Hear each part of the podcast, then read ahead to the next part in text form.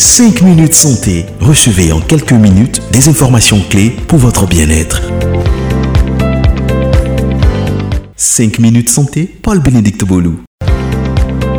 cinq Minutes Santé traite d'un sujet de santé. Il est question cette semaine de microbes et cancers, les liaisons dangereuses. On a beaucoup glosé sur les cancers liés à la pollution et plus largement à l'environnement ou encore ceux héréditaires. Ce qu'on sait moins, en revanche, c'est que, comme la varicelle, le cancer peut s'attraper. Sur dix-huit millions de nouveaux cancers diagnostiqués chaque année dans le monde, près de trois millions sont dus à des microbes. Ils causent cinq à trente pour cent des cancers selon la région du monde. Radio de la Paix. Plus d'un cancer sur six dans le monde est d'origine infectieuse. Au total, chaque année, deux virgule deux millions de nouveaux cas de cancer découleraient d'une infection par un agent pathogène. huit virus, une bactérie et trois parasites ont en effet été classés agents cancérigènes du groupe un par le Centre international de recherche sur le cancer, une division de l'Organisation mondiale de la santé. Parmi eux, le virus de l'hépatite B et celui de l'hépatite C peuvent conduire à des infections chroniques et au cancer du foie et sont responsables de plus d'un million de décès annuels. La bactérie Helicobacter pylori est, elle, en cause dans la majorité des cas de cancer de l'estomac, seconde cause de mortalité par cancer dans le monde. L'infection par certains papillomas est à l'origine des cancers du col de l'utérus, quatrième cause de mortalité par cancer chez les femmes. Le virus du sida est également classé cancérigène car l'immunodéficience qu'il déclenche conduit à un risque accru de cancer.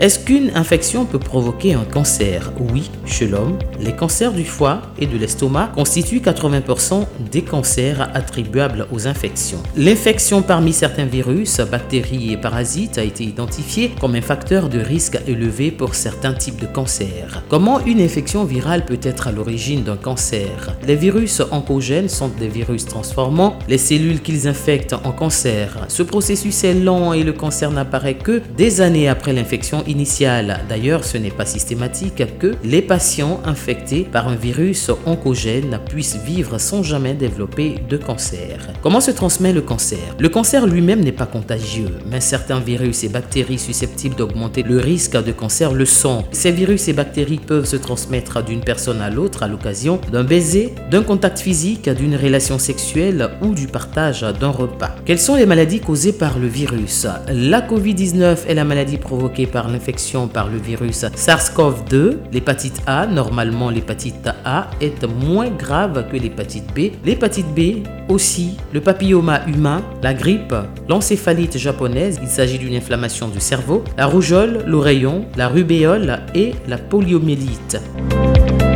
Est-ce que le cancer est une maladie inflammatoire ? C'est ainsi que petit à petit naît la tumeur cancéreuse. Concrètement, la cellule cancéreuse utilise l'inflammation pour progresser et grandir petit à petit sans même que l'on s'en rende compte. Cette inflammation silencieuse est de plus en plus destructive et de manière totalement invisible. Quel type de cancer est contagieux ? Seuls quelques cancers liés à des virus peuvent survenir chez le partenaire. Le cancer du foie entraîné par le virus de l'hépatite ou encore le cancer provoqués par les papillomas, en particulier le cancer du col de l'utérus. Mais ce sont les virus qui se transmettent, pas les cancers eux-mêmes. Quel type de cancer est héréditaire ? Certaines formes de cancer du sein, de l'ovaire, du côlon, mais aussi des glandes endocrines, du rein, de l'utérus, de la rétine, de l'estomac, de la peau ou de la prostate sont connus pour être liés à une prédisposition génétique familiale. Quels sont les facteurs ou les causes favorisant l'apparition d'un cancer ?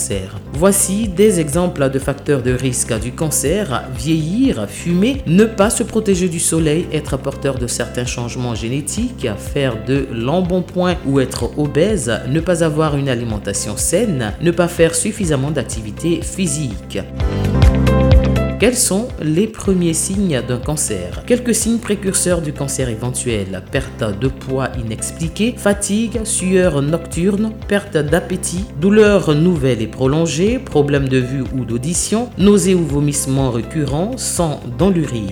Quels sont les cancers silencieux ? Le cancer du poumon, le cancer de l'ovaire, le cancer colorectal, le cancer du col utérin ainsi que le cancer du sein peuvent tous passer inaperçus par les patients jusqu'à ce qu'ils soit très avancés au stade trois ou quatre. Ces tumeurs sont souvent définies comme les cancers de stade tardif. Comment faire pour éviter le cancer ? Il est recommandé de ne pas fumer, de modérer sa consommation d'alcool, d'avoir une alimentation diversifiée et équilibrée, de surveiller son poids, de pratiquer une activité physique régulière et d'éviter l'exposition aux rayonnements ultraviolets. Soulignons que la recherche a permis des avancées considérables face à plusieurs cancers d'origine infectieuse, mais il reste encore beaucoup à faire. Avant de nous dire au revoir, retenez que la santé physique et morale se conçoit dans l'action et la prévention. Merci et à bientôt.